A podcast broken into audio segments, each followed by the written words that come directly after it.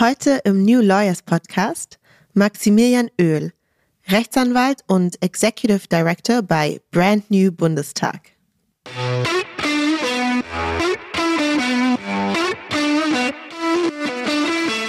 Wir agieren als Organisation ja eigentlich wirklich zwischen Parteipolitik und Zivilgesellschaft und sehen da auch ein riesiges Potenzial, wenn sich diese AkteurInnen zusammentun, dass wir einfach eine andere Durchschlagskraft im Politischen auch entfalten können.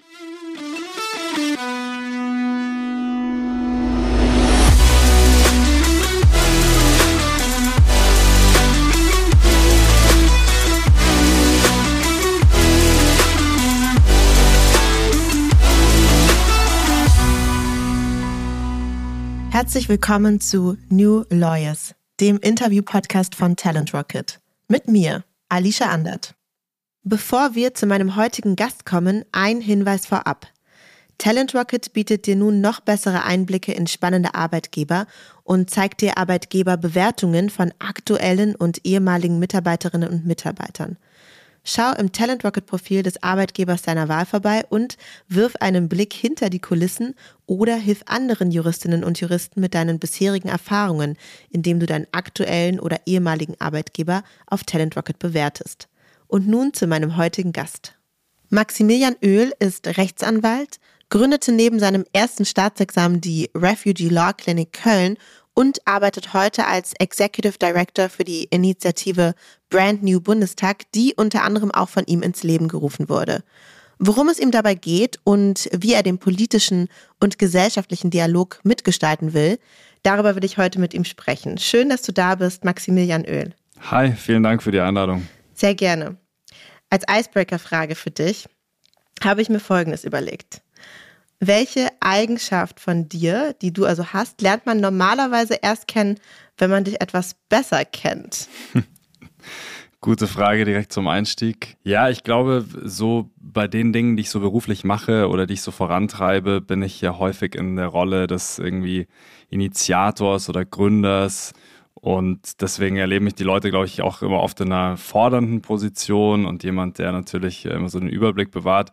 Ich glaube, wenn man mich dann kennenlernt, bin ich teilweise introvertierter, als die Menschen denken würden und auch jemand, der mhm. ähm, ja sehr gerne auch Zeit alleine mal verbringt und einfach auch so ein bisschen die Ruhe genießt. Glaube ich eigentlich auch recht gelassen innerlich, aber äußerlich durchaus habe ich schon gewisse Ansprüche, wie Dinge zu tun sind. So eine gewisse Vorstellung, wie es laufen sollte. Ist ein gutes Stichwort, wenn du sagst, dass die Leute dich eher als Initiator und Forderer kennenlernen. Denn genau das habe ich ja auch gerade schon im Intro erwähnt. Du bist also Mitgründer, Initiator und äh, jetzt eben auch Executive Director von Brand New Bundestag. Werden viele noch nicht von gehört haben. Also erklär doch mal, was macht ihr da? Bei Brand New Bundestag unterstützen wir progressive, diverse Kandidierende. Wir haben angefangen auf der Bundesebene, daher der Name, also bei der Bundestagswahl 2021 mhm. und unterstützen mittlerweile auch Leute auf Landesebene. Und der ganze Ansatz kommt aus den USA. Alexandria Ocasio-Cortez, die Kongressabgeordnete unter AOC bekannt vor allem, mag wahrscheinlich die eine oder der andere kennen. Mhm. Und auch wir arbeiten als Graswurzelorganisation, also wirklich aus der Mitte der Zivilgesellschaft heraus und transportieren damit das Anliegen, dass Politik äh, eigentlich kein Closed Shop sein sollte, sondern offen sein für viele und wollen eben auch die Partizipationsmöglichkeiten ganz entschieden stärken an der Stelle. Wie kamt ihr denn darauf, diese Initiative ins Leben zu rufen? Also was ist ganz konkret auch der Bedarf, den ihr festgestellt habt? Also wir haben zum einen festgestellt, dass vor allem Leute, die mutig, authentisch, inspirierend sind, zwar häufig politisch was anpacken wollen und verändern wollen, aber auch sehr häufig schnell desillusioniert sind, wenn sie in einen parteipolitischen Kontext einsteigen, weil es da eben einfach viele Gewohnheiten gibt, viele alte Rituale und das ist dann ja viel zitiert, die sogenannte Ochsentour, dass einfach ja doch einige politische Biografien so beginnen, dass man einfach sehr früh anfängt, seine Netzwerke in der Partei zu knüpfen. Und nach unserer Wahrnehmung braucht es aber unbedingt auch ganz viel Innovation in der Politik, mhm. weil wir natürlich auch mit den großen Themen nachhaltige Transformation, die großen Umbrüche, die wir vor uns haben, effektiver Klimaschutz, wir vor einer Zeitenwende stehen und wir dafür auch Leute brauchen, die wirklich sich selber zutrauen und sich selber zumuten, grundlegende Strukturen zu verändern. Da haben wir einfach zu wenige für unsere Begriffe in der Parteipolitik gesehen. Und zum anderen haben wir natürlich eine große Herausforderung, was adäquate Repräsentation betrifft in der Gesellschaft. Als wir angefangen haben mit Brand New Bundestag, haben wir uns nochmal genauer angeschaut, wer eigentlich so die deutsche Bevölkerung im Parlament vertritt. Und da sieht man eben sehr deutlich, dass die Politik ist zu männlich, sie ist zu westdeutsch. Mhm. Es gibt zu wenig Perspektiven von Menschen, die Migrationserfahrungen gemacht haben. Es gibt vor allem zu wenig Menschen auch ohne höheren Bildungsabschluss. Und wir versuchen eben gezielt, diese unterrepräsentierten Perspektiven zu stärken in der Politik. Du hast jetzt gerade mal erwähnt, wie sozusagen aktuell die ja, innerparteiliche Situation aussieht, dass man also bestimmte Rituale hat und die Ochsentour, ein Begriff, der jetzt mir persönlich unbekannt war. Vielleicht kannst du mal ein bisschen mehr erläutern, was steckt dahinter und warum glaubt ihr, dass genau das verhindert, dass bestimmte Positionen oder neue Ströme im Bundestag, im Parlament dann auch ankommen? Also es gibt in Parteien auch ein Stück weit verständlicherweise, aber es eben ein starkes Primat vor allem von Verlässlichkeit. Sprich, es ist einfach sehr wichtig für Leute, die in bestimmten Gremienstrukturen sind, dass sie erstmal keine Überraschungen erwarten von den Leuten, mit denen sie zusammenarbeiten, weil man sich ja eben gezielt auch Machtstrukturen, Machtnetzwerke aufbauen will. Das gehört sicherlich ein Stück weit zum politischen System, zum demokratischen System mit dazu. Es wird aber dann problematisch, wenn eben diese Strukturen dazu führen, dass wir nicht die gesellschaftliche Innovation erfahren, die wir brauchen in vielen Bereichen. Also wenn wir einen politischen Alltag erleben, wo wir uns halt immer wieder im Klein-Klein verlieren und sehr nüchtern irgendwie den kleinsten gemeinsamen Nenner aushandeln, dann mag das über weite Strecken in unserer Geschichte vielleicht auch eine gute Herangehensweise gewesen sein. Aber wir haben eben jetzt eine Zeitenwende vor uns. Also wir müssen ja, wenn wir das Klima schützen wollen, wirklich dafür sorgen, dass eigentlich alle Geschäftsmodelle, die unökologisch oder unsozial sind, sich nicht mehr rentieren. Und um diesen grundlegenden Wandel hinzubekommen, müssen wir eben auch sehr grundsätzliche Strukturen verändern. Und die wenigsten Leute, glaube ich, die kann man auch verstehen, ja, die sich über längere Zeit, über Jahrzehnte hinweg in demselben Apparat bewegt haben, sind natürlich selten die, die dann das Mindset haben zu sagen, okay, ich packe jetzt hier grundsätzliche Dinge an und stülpe den ganzen Laden um.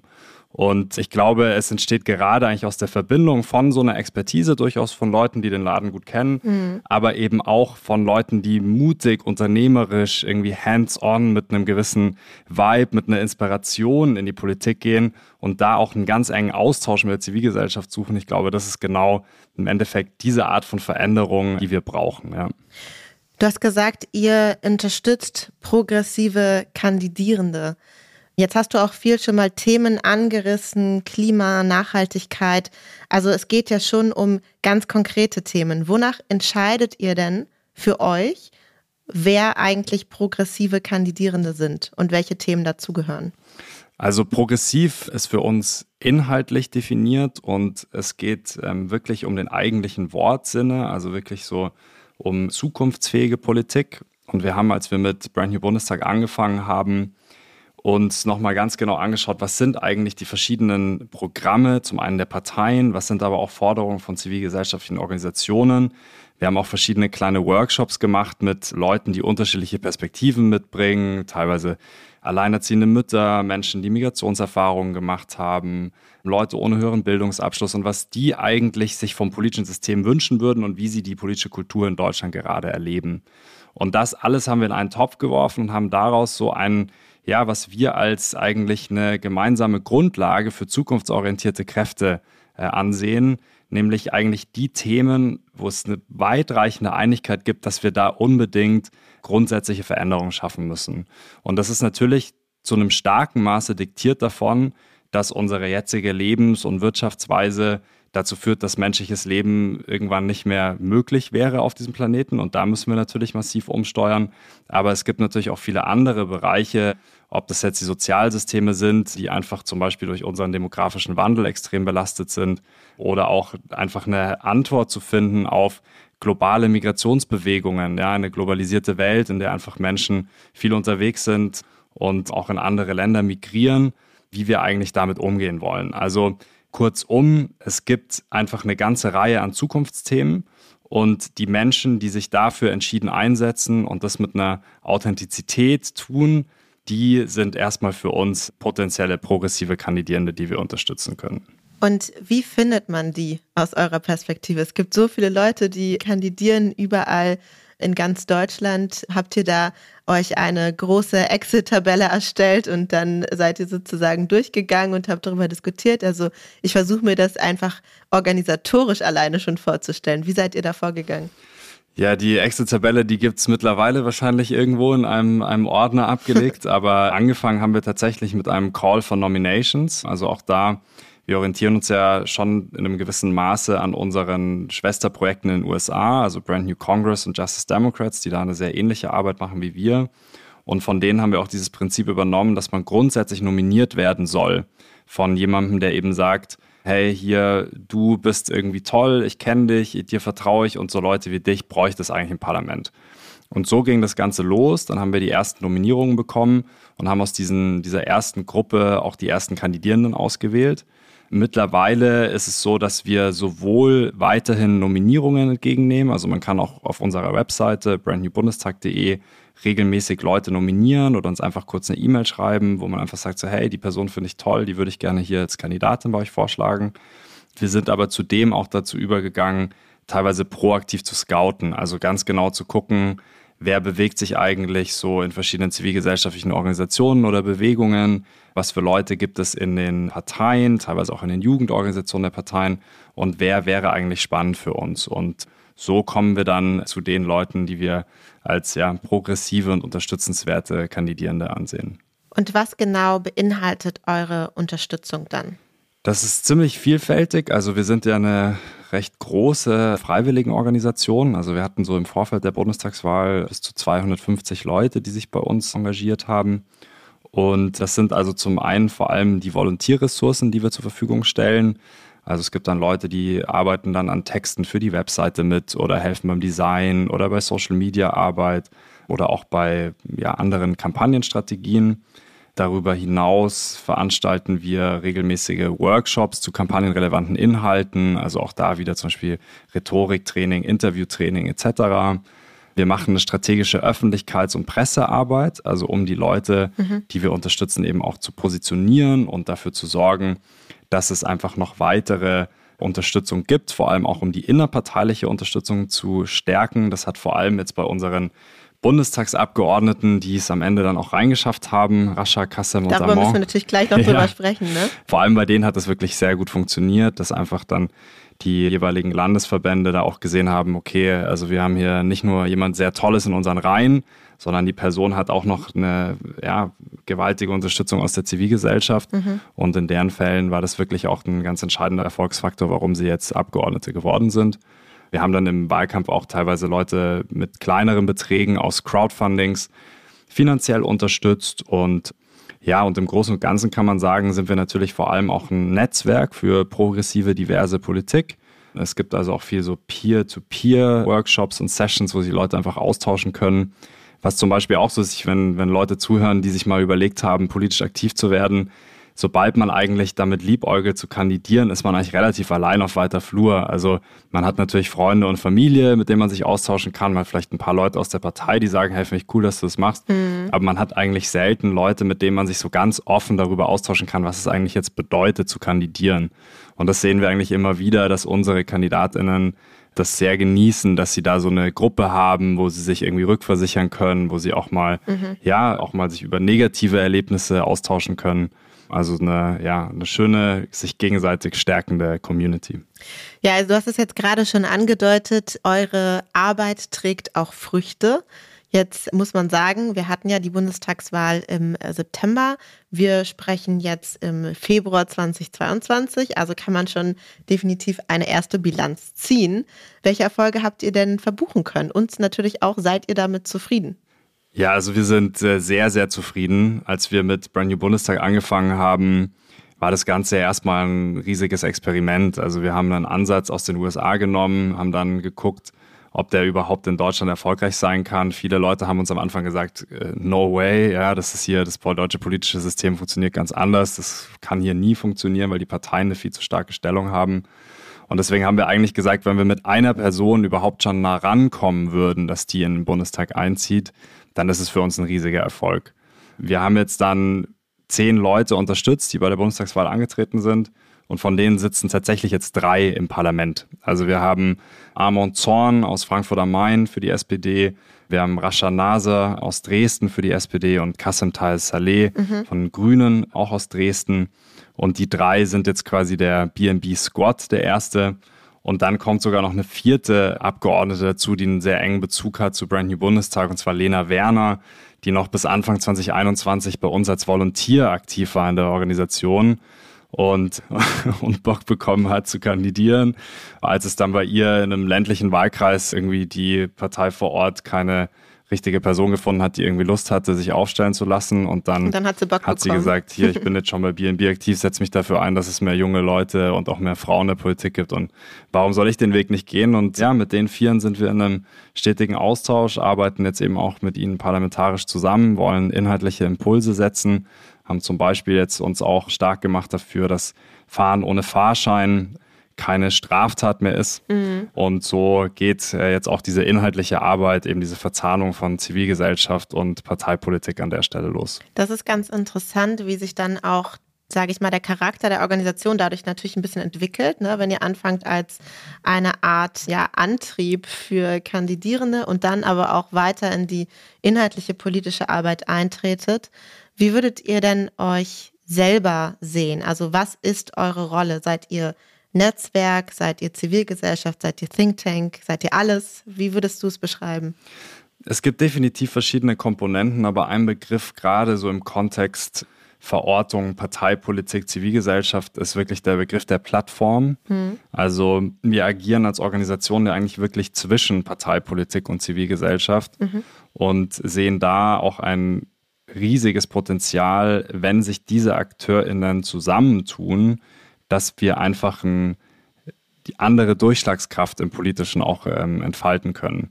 In den USA ist das zum Beispiel gut transportiert anhand des Beispiels des Green New Deals, der ja auch aus, ja, aus der Zivilgesellschaft kam, aber dann eben eng verzahnt mit der Arbeit von AOC und von den Gruppen um sie herum damals entwickelt wurde und der dann ja maßgeblich jetzt auch die Policies, die die Biden Administration pusht, beeinflusst hat. Also diese riesigen Infrastrukturinvestitionen sind eigentlich erst auf die politische Agenda gekommen, dadurch, dass es eben diesen Green New Deal gab.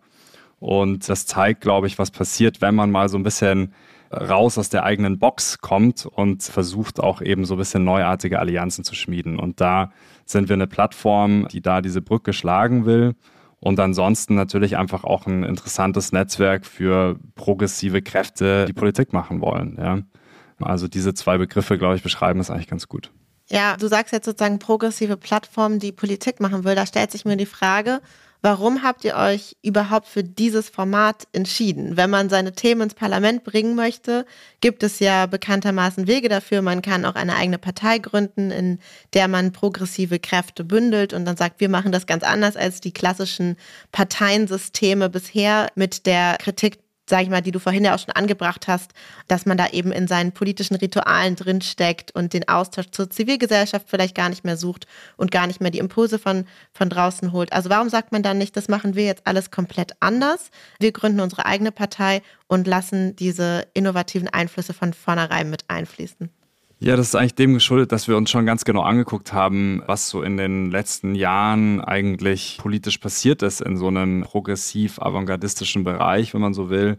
Und zwar haben wir ja einige Parteigründungen gesehen, ja, und immer wieder auch diese Versuche mit Liquid Democracy oder eben dem Anspruch, die Dinge einfach anders zu machen, ja, eine Alternative zum bestehenden System und zu den bestehenden Parteien zu entwickeln.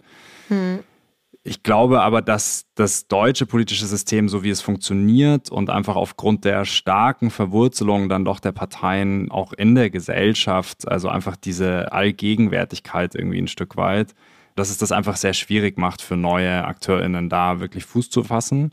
Und eben vor allem in so einem Bereich, wenn es um progressive Politik geht. Also da sehen wir ja jetzt schon teilweise eine ziemliche Fragmentierung und Zersplitterung Und selbst so eine, so eine Kraft wie die irgendwie Linkspartei, die auf ja auch quasi alte Netzwerke aus dem DDR-Kontext, aber dann auch quasi neuen Verbindungen in Westdeutschland zurückgreifen kann. Selbst die hat es mittlerweile schwierig, da sich weiterhin zu behaupten in diesem Wettstreit der anderen, also der SPD, der Grünen, auch der FDP, der Union. Die AfD ist, glaube ich, nochmal ein eigenes Thema, weil sie eben auch sehr geschickt und sehr bewusst einen politischen Raum besetzt hat und dadurch sehr schnell Fuß fassen konnte. Und nach dieser Beobachtung hatten wir einfach das Gefühl, also jetzt eine neue Partei, eine progressive Partei braucht es eigentlich nicht, mhm. sondern die Parteien sind eigentlich schon die Vehikel, die grundsätzlich auch funktionieren müssten. Also sprich, wirklich dann auch zivilgesellschaftliche Dynamiken ins Parlament zu tragen. Es braucht aber einfach da dann die richtigen Leute und ähm, auch so ein Stück weit, glaube ich, den richtigen Vibe, mit dem man diese vorhandenen Strukturen nutzt, um eben auch die gewünschte Veränderung herbeizuführen. Und der Vorteil von dem, wie wir aufgestellt sind, ist so, wir, wir sind natürlich ein ganz neuartiger Akteur. Wir bewegen uns eben so ein bisschen, wir sitzen immer so ein bisschen zwischen den Stühlen. Mhm. Ähm, aber es lässt uns halt einfach auch sehr viel agiler und sehr viel dynamischer unterwegs sein, als wenn wir jetzt erstmal einen großen Parteiapparat aufbauen müssten.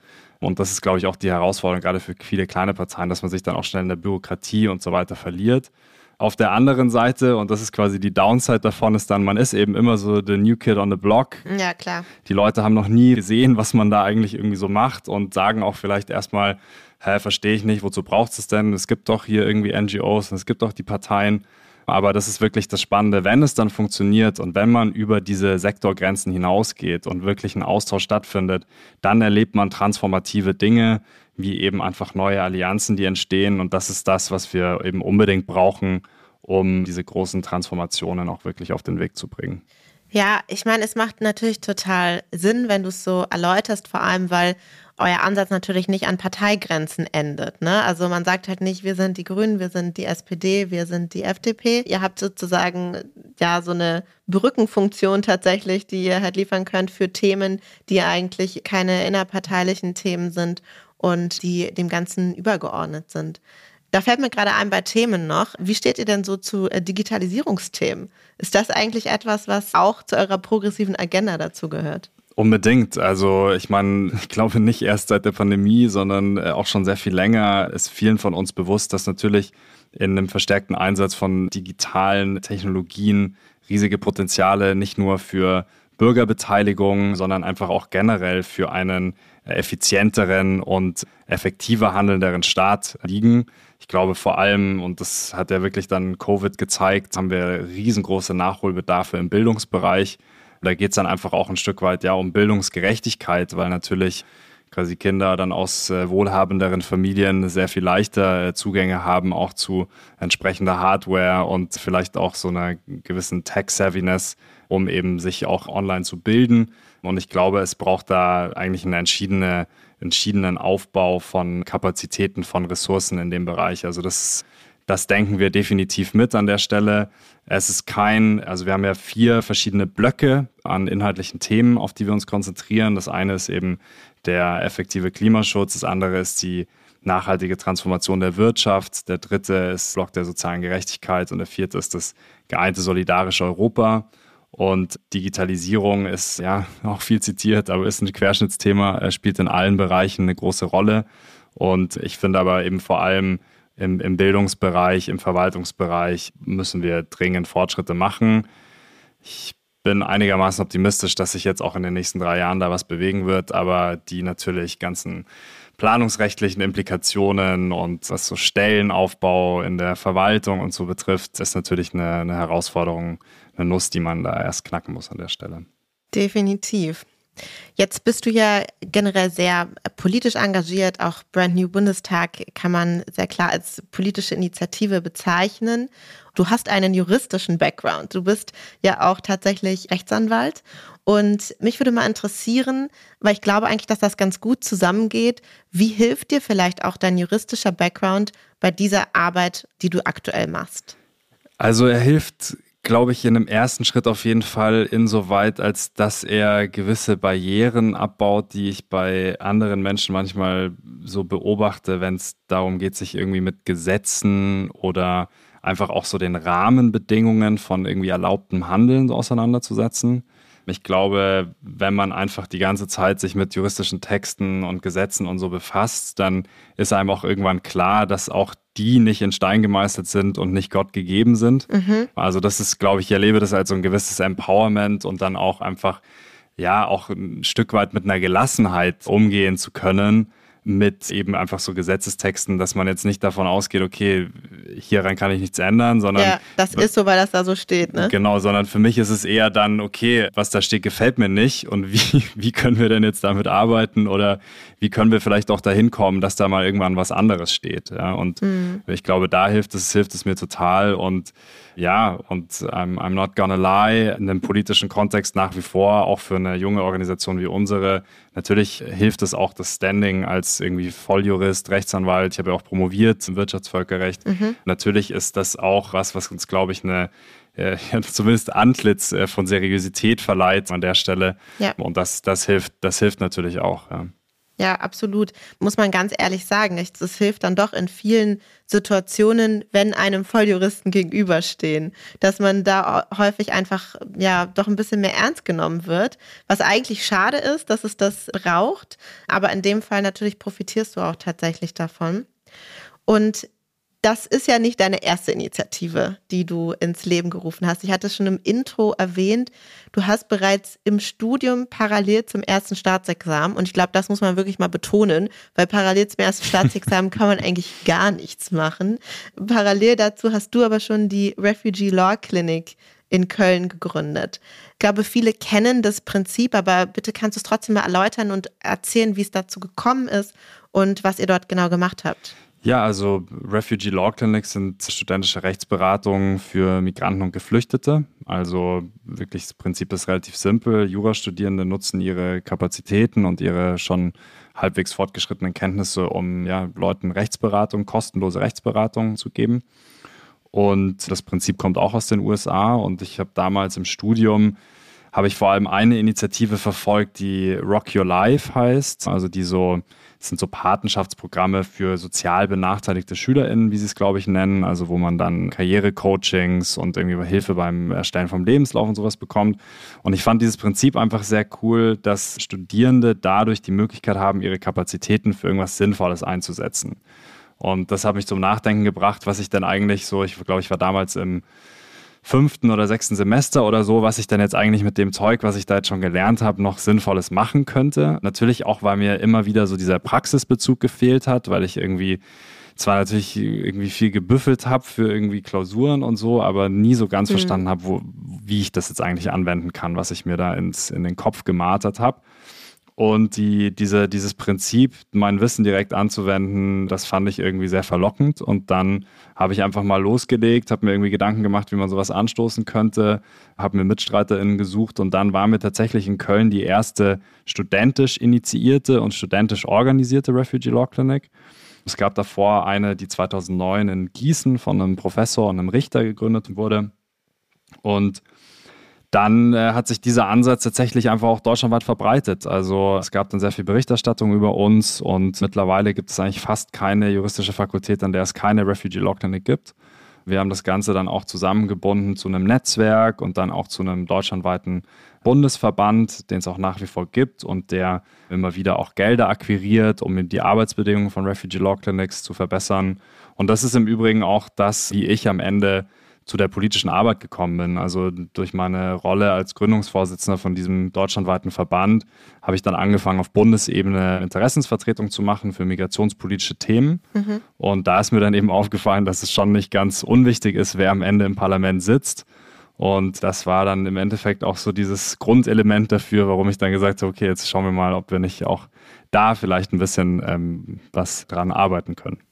Ja, das ist ganz interessant. Also du hast dich so ein bisschen vorgehangelt vom juristischen in die juristische Anwendung, um dann festzustellen, dass man vielleicht die großen Veränderungen eigentlich nur auf politischer Ebene anstoßen kann und bis dann dazu gekommen, dass man dafür aber auch die richtigen Leute im Parlament haben muss, die dafür offene Ohren haben für dieses Thema. Also im Grunde genommen ergibt das jetzt alles, wenn du es so erzählst, einen, einen schönen Kreis. Mich würde mal interessieren, da ja sehr offensichtlich ist, dass dir dieser politische und gesellschaftliche Diskurs ein Anliegen ist. War das dein Gefühl, dass das in der juristischen Ausbildung zu kurz gekommen ist oder wurde da der Grundstein dafür gelegt? Wie würdest du das sehen? Ja, also ich meine, wenn man über die juristische Ausbildung spricht, da kann man ja wirklich immer über viele Dinge sprechen. Ja, don't get me started. Aber jetzt nur dieser Aspekt. Ich denke immer noch gerne an die Klausur meines zweiten Staatsexamens zurück, wo man dann irgendwie, ähm, nachdem man irgendwie vier Jahre lang Doktorarbeit geschrieben hat, dann auch wieder mit der Hand und mit Handkrämpfen irgendwie sich hier ja. umschlagen muss und so. 30 Seiten äh, eine Strafrechtsrennfahrerklausur bestreitet. Ja, großartig. Ja, der politische Diskurs im Jurastudium, also ich glaube, wenn ich zurückgucke, ich würde mir auf jeden Fall wünschen, dass viel stärker der Bezug hergestellt wird, quasi zwischen der Anwendung von Gesetzen und auch der äh, Methodik, die quasi hinter der Juristerei steht und dann wirklich der Gesetzgebung, ja, dem Lawmaking. Mhm. Also gibt ja immer dieses. Das haben wir ja gar nicht. Das ist ja gar nicht Teil eigentlich, ne? Genau, ja. Und also da, ich meine, es gibt ja immer dieses Bon mot so, ja, Recht ist geronnene Politik.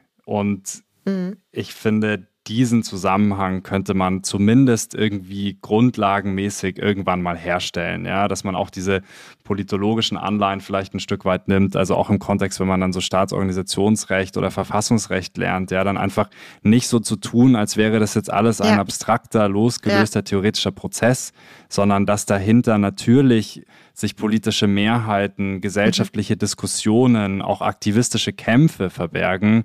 Das ist dann oft irgendwie so eine Randnotiz oder so eine Fußnote. Und das finde ich eigentlich schade, weil ich glaube, da geht sehr viel Potenzial verloren. Mhm. Ähm, es spricht, denke ich, auch für die Generation von Juristinnen, die jetzt irgendwie in unterschiedlichster Hinsicht aktiv ist. Also ich finde zum Beispiel die Gesellschaft für Freiheitsrechte ist ja wirklich in Deutschland da echt ein Trailblazer mit der Arbeit, auch mit Strategic Litigation. Aber natürlich auch die Law Clinics, die es ja nicht nur auch im Migrationsbereich gibt, sondern auch in vielen anderen Bereichen dass es eben, dass da auch dieser Anspruch transportiert wird, diese Welten enger zusammenzubringen und eben auch das juristische Instrumentarium dafür zu nutzen, um Gesellschaft zu beeinflussen. Weil das war im Übrigen auch meine Motivation ursprünglich, Jura zu studieren. Also ich habe das nicht studiert, weil ich gesagt habe, ja, mega geil, da kann man eine fette Karriere machen.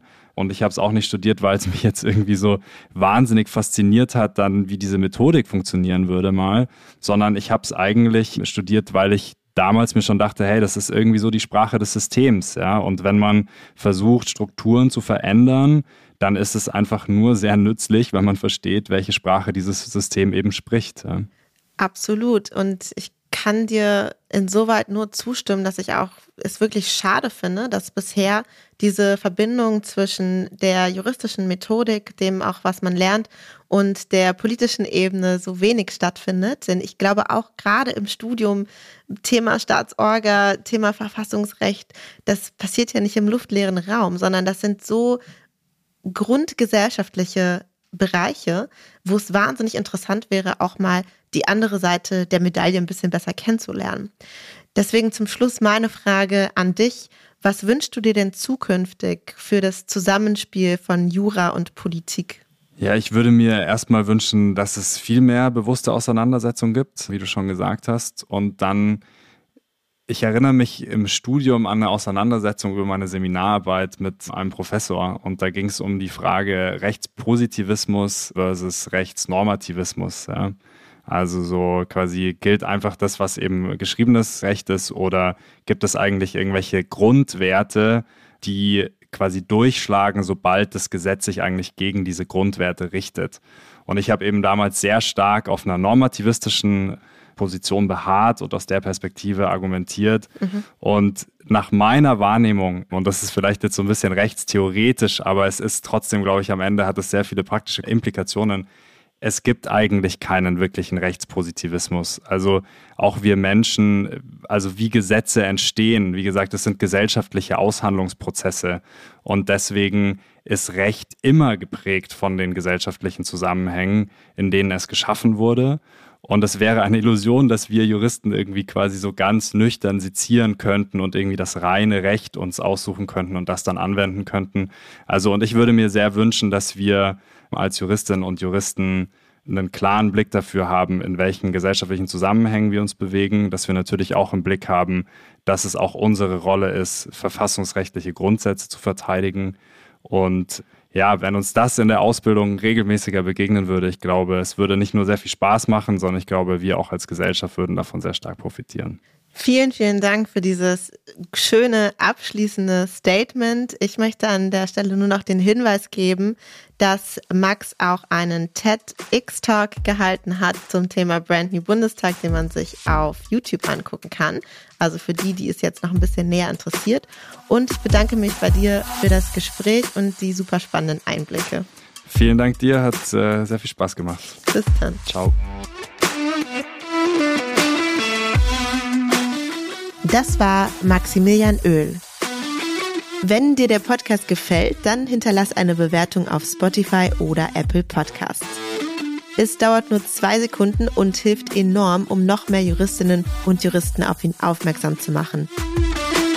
Du möchtest bestimmte Gäste hören oder möchtest Feedback geben?